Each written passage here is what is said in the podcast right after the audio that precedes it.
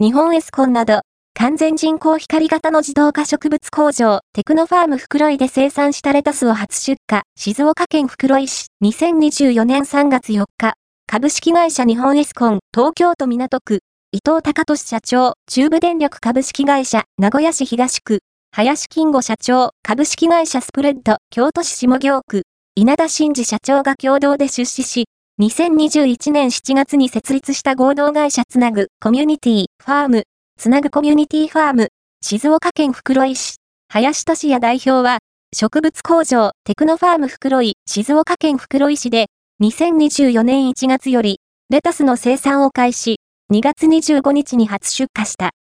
同工場は、世界最大規模となる、1日あたり10トンのレタスを、生産可能な完全人工光型の自動化植物工場。2024年8月頃にはフル稼働を予定しているという。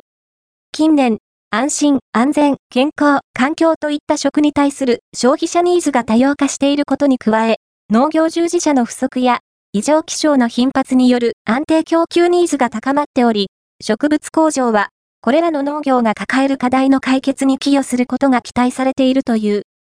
日本エスコンは、つなぐコミュニティ、ファームを通じ、食や農業分野の課題を解決するとともに、グリーンエネルギーの積極的な利用や栽培過程での CO2 の有効活用など、脱炭素化に向けた取り組みを進めていくことで、持続可能で暮らしやすい社会の実現と SDGs に貢献するとしている。